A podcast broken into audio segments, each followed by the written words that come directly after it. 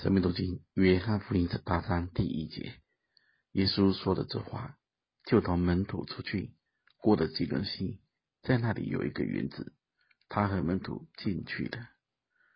这一章是十字架的路程，也是属灵的征战。基伦溪是一个小峡谷，圣殿里的祭坛有一条沟渠，就是接到这里。每年逾越节的期间，宰杀了无数的羔羊，羔羊的血就是流过这几轮溪，这是一个阴湿之地，是一个死亡黑暗的界限。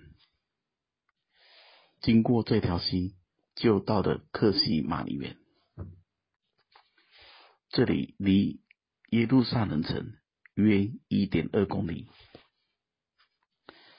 在橄榄山的山半处，这里是压榨橄榄油的地方。这个园子是主耶稣最后被抓的地方。克西马尼园是四卷福音书都有记载的。马太二十六章三十六节到四十六节，马可十四章三十二到四十二，路加。二十二章三十九到四十六，这三卷福音书都详细说的里面所发生的事。主在里面三次的祷告，以及心里的忧伤。马太福音二十六章三十八节说，并对他们说：“我心里甚是忧伤，几乎要死。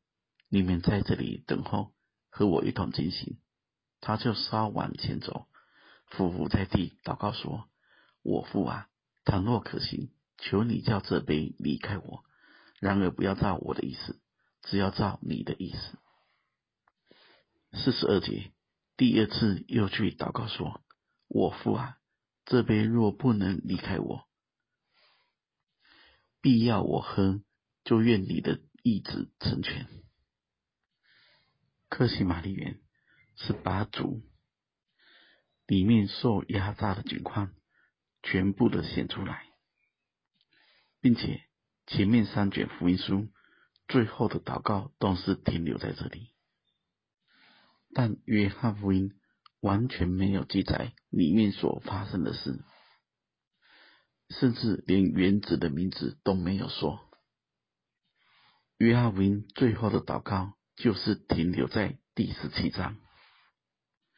大家不要忘记了，约翰福音是在见证耶稣是神子，是从亘古到永远，是从永远来看待时空中发生的事，所以不会特别描述主在人性中的忧伤、顺服、饮尽苦悲，就好像约翰没有记载主耶稣受试探的时间。